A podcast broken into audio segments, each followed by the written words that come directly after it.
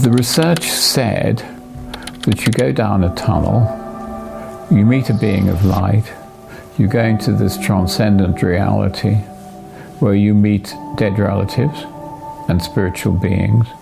You may have a life review, then you'll come to a border, which if you cross, you know you're going to die.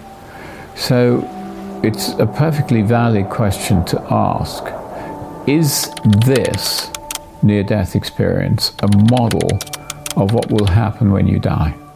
I faded out, like from reality, and The next thing after that, I remember was seeing myself on the emergency table, and they were working on me, trying to revive me. being brought up this tunnel of light. I was feeling all this love and this acceptance. And out of nowhere, she just asked when she can see God again. I woke up about 4:30 in the morning with severe back pain, headache. The next thing my family knew is I was uh, lapsed into general epileptic seizures.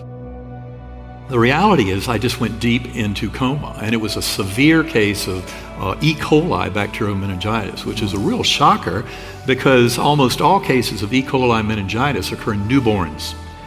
By the time she found me, I was already getting stiff because I died in the morning and people really didn't come into my room until about 10 a.m. Oh my gosh. So at, at about that time, they started uh, measuring my vital signs, and uh, there were no vital signs for an hour and a half, at which time they gave up.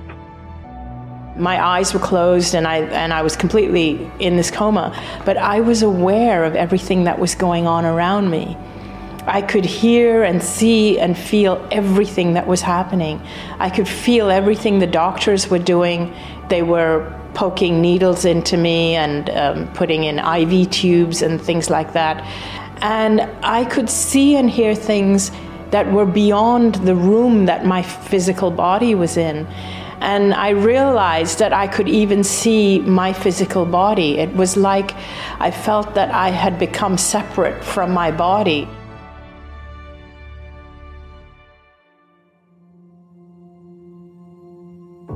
Had CT and MRI scan data showing that all eight lobes of my brain were affected. No part was spared.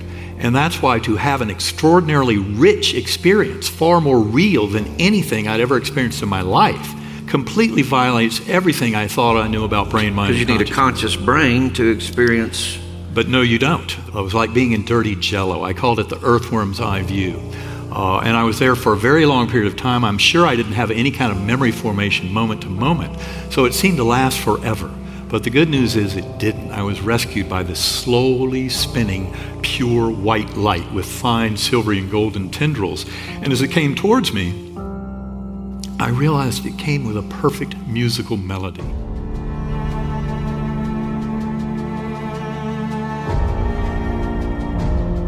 As I went to the light, and some people, you know, report on tunnels and things like Yeah. that. Mine was, I guess you could call it a tunnel in a way, but it was this um, rainbow shimmering light, and the light was, but part of it was going to the light, and the other part of it was coming from the light. And as I was moving up, I, I, I sort of realized that one, th- that the column of light going up was all the people that were dying at that time, and the other uh, side of the of the same light. Actually, it was the same light beam. Uh, on the other side was all the souls coming in, being born. And I, I realized I was on the wrong train. I um, encountered my deceased father. My father had died 10 years prior. And I felt that he was there to greet me. And um, he, he wanted me to know that it wasn't my time.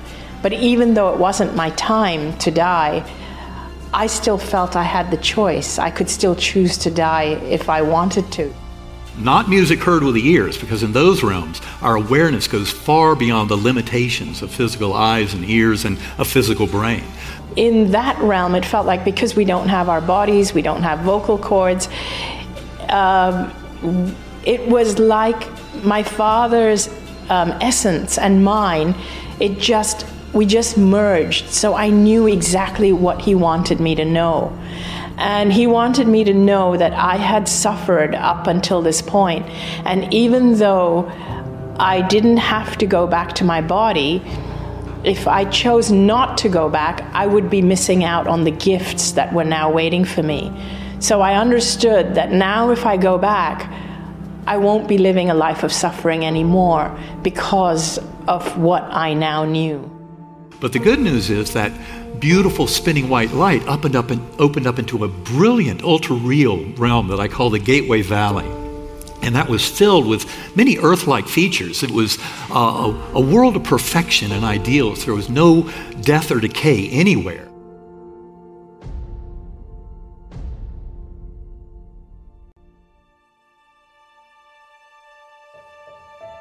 Beautiful, lush plant life, flowers, buds on trees, blossoms, colors beyond the rainbow. I was a speck of awareness on a butterfly wing among millions of butterflies, looping and spiraling in vast formations above this, this uh, gateway valley. And in that valley were thousands of beings dancing, lots of joy and merriment. And when I wrote it all up weeks later, I said these were souls. I knew there were souls mm. between lives and that there was this incredible joy and merriment going on. And it was all being fueled because up above, were these swooping orbs, pure uh, spiritual orbs of divine energy, these, uh, which, which, I came to call angelic choirs when I had to put a, a label on them. But it was the anthems and chants and hymns that would thunder down from this beautiful chorus of angels above that was fueling this incredible festivity. Uh, sparkling waterfalls into crystal blue pools, and all of this joy and merriment Almost right after my experience, I'd say within a couple of months after my experience, um, the light would just come and get me and take me out of my body. So I would go to the light again, and the light and I would have more conversations. And I was always given an idea or an invention to bring back. Every exchange I've ever had with the light it took about a year or so to where I got comfortable with these experiences and just would let it happen. And Phyllis Atwater and uh, Ken Ring were the first to tell me that, Mellen, nobody else does this. I said, well, I, I go back to the light every day. At one point, I was told I would, from now on, have contact to universal intelligence, and that I could I could answer any question. And I've been tested in double-blind university experiments on this, on being able to give answers about something I should know nothing about whatsoever. But I go to the light and I get answers. But I was warned before I came back. The light said, "When you go back, don't be surprised." Even if you or anyone else could answer any question, don't be surprised if that's not the point. And I said, What do you mean? And they said, Well, at this time in history, humans are much more interested in the questions than the answers. And that turned out to be my experience, my experience over many years. I would work on these great experiments and these think tanks. We would come up with all these great ideas, and I would draw schematics. I would I would get frequencies down to the decimals, and uh, quite often the devices were never built, or if they were, they were never really pursued. And I, I predicted uh, eight um, astronomical. Um, discoveries 20 years before they were discovered. And um, thank God I, I, I did lectures about them and documented it so that I can prove what I'm saying. But uh, I was not a scientist or an astronomer or a physicist, but I had seen things that I could report on, and, and they've turned out to be very accurate.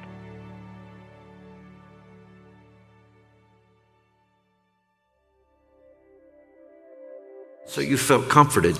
And that's why you so, felt at peace. Absolutely. And that is such a beautiful lesson that comes not just from my near death experience, but from near death experiences yeah. across all cultures, all nations, going back several thousand years. The stories are always of this beautiful peace, like we are home. Mm. This incredible joy and oneness, and that God force of pure, infinite love is so healing.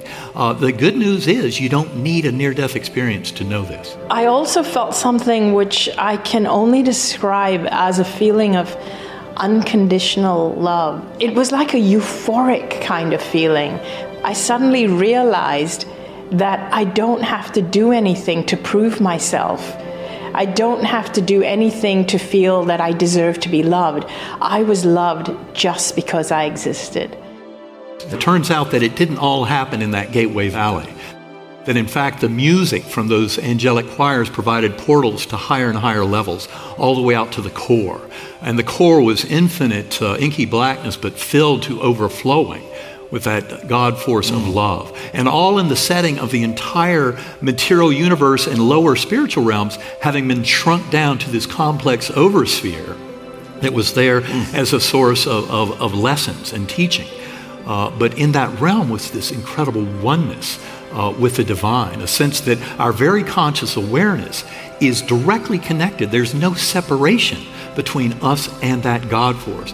Of course, the God force is the pure love, Yes. with absolute, uh, unconditional love for all of creation.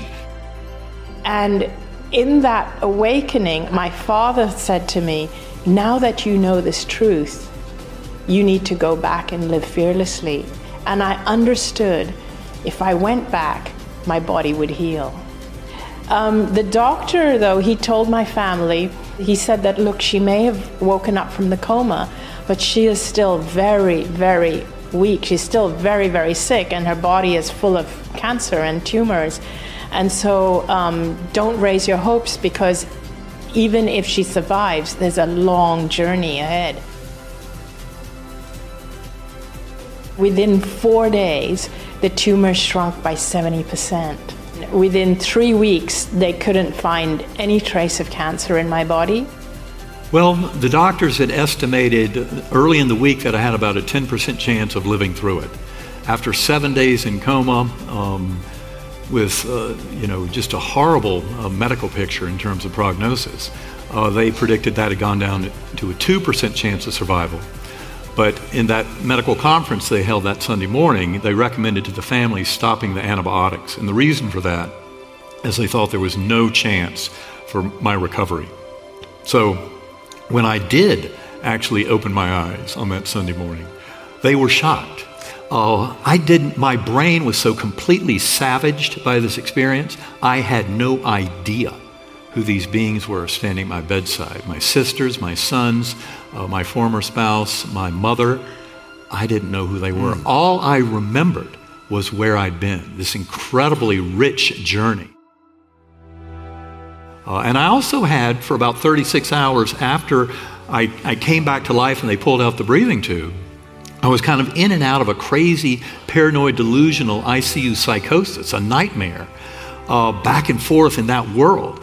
But the memories from deep coma, in many ways, were far more real, vibrant, and alive uh, than any of the rest of it. And that paranoid, delusional nightmare, those memories faded within about a week.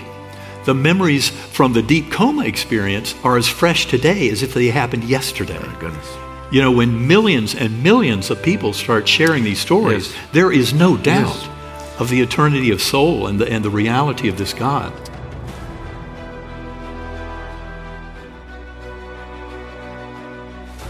After that experience, after actually dying and coming back, um, I don't follow dogma or any kind of religion or spirituality because it's like now I know. I know that I'm a spiritual being. We all are.